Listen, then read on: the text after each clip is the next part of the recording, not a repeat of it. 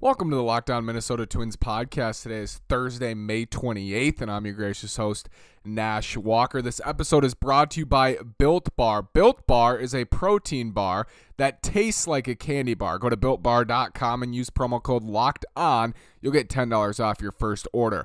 Today, I want to talk about the latest in the negotiations between Major League Baseball and the Major League Baseball Players Association. I gotta say, Tuesday was not a good one for baseball fans in terms of hoping for the sport to come back in 2020 at some point, hopefully by July, but at all uh, seems to be in jeopardy now after the two sides seem to be very far apart on the economic proposal. So we're going to talk about that.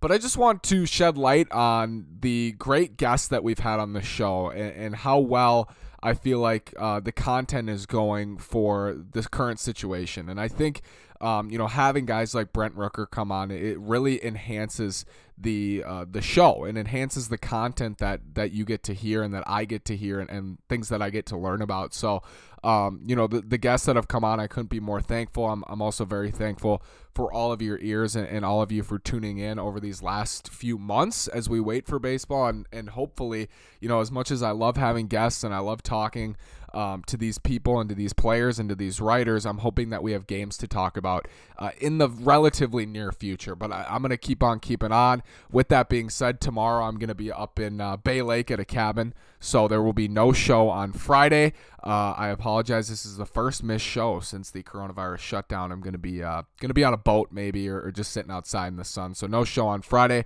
but we be back on Monday. Uh, next week, Mitch Horacek is a pitcher in the Twins organization, and uh, as well as Chris Vallimont, who came over in a trade last summer. We're going to talk to him. Uh, came over in the Sergio Romo deal as well. So, uh, looking forward to those two interviews, maybe a few more for you next week. Um, but again, nothing on Friday from the Locked On Minnesota Twins podcast. A lot of podcasts are only doing three days a week on the Locked On Sports Network. I've been doing five this week. It'll be four, uh, and, and, moving forward, it should be five and will be five for the foreseeable future. And hopefully, in a few weeks or in several weeks, we have baseball to talk about. Let's let's jump into this proposal. Jump into what happened on Wednesday. What the heck happened? On Wednesday. So, we knew that Major League Baseball and the Major League Baseball Players Association were going to meet on Wednesday to talk about economics. And we knew that they had conversed or at least negotiated the health and safety plan last week. And it seemed like, you know, they were in cahoots and they were ready to go on that front. Um, you know, on the health and safety plan of moving forward with that, but we knew that the economic proposal loomed large and we knew that these two sides were far apart. We knew that Major League Baseball had floated the idea of revenue sharing and the Major League Baseball Players Association was not excited about that. Absolutely not, they said. That, you know, institutes a salary cap. That's already a huge cut on what we had already agreed to cut for 2020, which would be prorated salaries, a per game basis. So Major League Baseball didn't even formally bring forth that plan to the MLBPA. Instead, they drew up a new proposal that they brought forward on Tuesday afternoon to the uh, MLBPA. And, the MLBPA was very disappointed, according to Evan Drellich of The Athletic and according to most uh, major baseball writers and what they heard, because this proposal slashed salaries like we've never seen before. Uh, just nuts what this proposal did. Uh, it was a sliding scale where, and I talked about this on Tuesday, and I didn't know the degree to which they were going to cut these salaries. I also didn't fully understand this, but I've read more about it and seen the numbers, and uh, it, it really is wild that MLB would bring this forward and expect it to be uh, accepted or negotiated with open arms. And it seems like this is not even a starter really for the MLBPA. They are discussing things today, or they have been discussing things today about a possible, uh, you know, a counter a counter deal that would probably not be a sliding scale or revenue sharing, something that benefits both sides. A compromise. Hopefully, we have not heard anything really that benefits both sides here. Uh, you know, to this point, up to this day, and it was disappointing. But here's what that plan institutes. Players who are making less money take less of a percentage cut. Players making the highest salaries, that would be Mike Trout and Gerrit Cole, are taking the biggest salary cuts. A $35 million player, and that's Mike Trout, Gerrit Cole range, would be making 7.84 million in 2020. 35 to 7.84. And a really, really good point here, and I think the best point about this entire thing that MLB should just feel ashamed that they would even float this, and, and it, it's certainly really confusing why they thought that this would ever fly is that Mike Trout and Gerrit Cole have guaranteed contracts for the next like eight years at, at least at the minimum. So if you, I mean, in Gerrit Cole's case is is the next eight years after this, and then Mike Trout's double digits, but uh, in years. So they have guaranteed money. Why would they play? They have pregnant wives, you know, and if they want to be with their wives and their families during, you know, this pandemic, which is absolutely something that that is understandable and something that you shouldn't even it goes without saying why would they play for a fraction of their salary, like a fourth, more less than a fourth of their salary for 2020? You know, a fifth, like 20% basically of their salary when they have guaranteed money uh, over 300 million each for the next 8 plus years. I just don't know why they would play and I wouldn't blame them for not wanting to play uh, in this case a lot was floated that, that Major League Baseball wanted to separate the union into higher priced players and lower priced players, such as uh, arbitration level players, pre-arb players with the with the very expensive uh, Mike Trout and Gerrit Cole. Expensive for the right reasons. Their talent level is uh, unforeseen, and, and, they deserve to make every dollar that they do make, uh, especially with the the margin that the league brings in for revenue.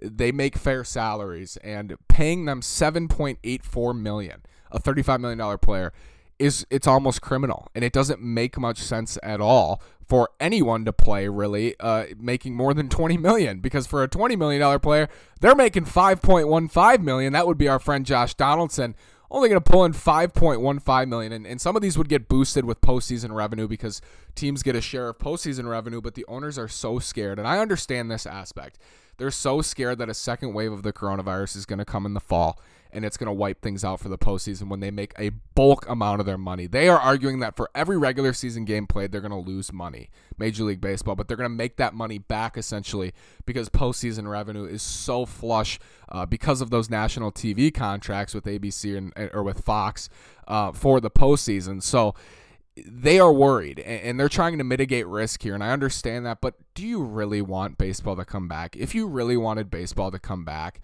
you would not not push this right now when we're in literal crunch time. This is crunch time that we they know the soft date is June 1st. If they want to get back to spring training on June 10th and start on 4th of July weekend, they know they got to get something done. So why are you even talking about this? These are smart businessmen that know better, that that know that this is not going to fly with the MLBPA and they still do it. It just doesn't make a lot of sense to me. Built Bar is the best tasting protein bar ever. Built Bars are tasty. It's a protein bar that tastes like a candy bar. There are 16 amazing flavors, 8 with chocolate and nuts, 8 with chocolate without nuts, and the bars are 100% covered in chocolate. They're also soft and easy to chew. Built bars are also healthy. Built Bar is great for the health conscious guy. Lose or maintain weight while indulging in a delicious treat. Bars are low calorie, low sugar, high protein, and high fiber.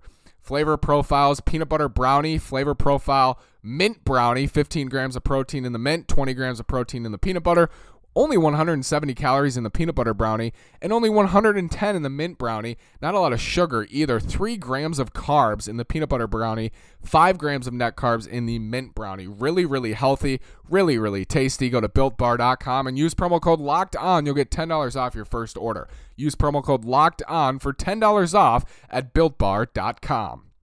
This podcast is sponsored by the audiobook edition of 24 The Life Stories and Lessons from the Say Hey Kid. In this reflective and inspirational memoir, the legendary Willie Mays shares the inspirations and influence responsible for guiding him on and off the field. Widely regarded as the greatest all around player in baseball history, the beloved Willie Mays offers people of all ages his lifetime of experience meeting challenges with positivity, integrity, and triumph. This special audiobook production includes a foreword read by Bob Costas and a bonus conversation with Willie Mays and his co author, John Shea. Whether you miss seeing your favorite players on the field this season or are looking for the perfect Father's Day gift, or both, 24 is the inspiring story of one of sports fans' favorite living legends. Buy the audiobook edition of 24 now wherever audiobooks are sold. This was never going to fly. Major League Baseball had to know that this pay sliding structure where they're slashing a $35 million player down to 7.84 million, which is still again a lot of money, and we know that but you got to think, put yourself in the player's shoes here. put yourself in the shoes of a player who's taking all the risk coming back to the field. And yes, athletes aren't at the highest risk uh, for the coronavirus, but there's so so much we don't know about this virus, and I've seen it firsthand. The problems that we still have with testing and, and with you know contact tracing and those things. My grandma, it took her two and a half weeks to get her test back, which is just unbelievable to me. Uh, it's just I, I cannot believe that a test would take that long to come back, and it really showed me the problems that we still have here with the coronavirus. And, and we certainly are getting better and the numbers are trending in the right direction. But, you know, when over a thousand people are dying every day, it's still a huge risk for anyone to um, go to a grocery store, much less play baseball and go on an airplane uh, regularly, multiple times per week. So the players are taking all the risk here. And if you're going to slash their salaries by 80%, uh, there's not there's not much incentive for them to play, and, and Major League Baseball had to know that. But I do come back to you know if the question is how optimistic am I or how am I feeling about the start of the 2020 season, I was in a terrible mood uh, on on Tuesday. I was just in a terrible mood about about baseball because it's so embarrassing to me that they let this they let this come out and they let this come to the forefront and the media you know is leaked to this this information is leaked to the media leaked to the media and everyone knows what's going on and every, it's almost like an open negotiation slashing through the media uh, fighting about money uh, right on the day where NHL is announcing that they're going to return in July, and, and Gary Bettman is thanking the National League, you know, National Hockey League Players Association for their understanding and, and their agreement to move forward with a 24 team postseason plan for hockey. And on the same day, baseball is so far apart in economic negotiations. And then another bomb drop was that, oh, but actually they're really far apart in health and safety uh, negotiations as well. And I take that with a grain of salt. And that was kind of confirmed, you know, yesterday when they were talking about it, it no one's going to let the season blow up over showers or hydrotherapy. I mean, those things can be negotiated. It's going to be the money. And uh, it sucks that it is the money because I think that they should be talking way less about the money and way more about health and safety and about contingency plans if a player gets sick or if a team gets sick, much less, uh, you know, multiple teams get sick. I think it's disappointing for me. It's sad for me because it feels like we're trending in the direction where we're going to say, yeah, 2020 was canceled because the players – and uh, Major League Baseball couldn't come to an agreement. With that being said, from what I've read, you know, about this and, and from Bob Nightingale and, and from Jon Heyman and, and various other sources is baseball and the players understand how much is at stake here. They understand that what are baseball fans going to do if the season doesn't come back until next spring training? I mean, I think about myself in that. I think about what I'm going to do with the podcast. I think about what I'm going to do with my writing at Twins Daily. You can only talk about the 2019 Twins for so many days, and trust me, I, I can do it. And I love the 2019 Twins, and I love you know the other 59 Twins teams or 58 Twins teams. This would be the 60th season. Um, but at the end of the day, I, I mean, what do you do at that point? What do you do without baseball for like over a year? It, it's just it's almost unthinkable.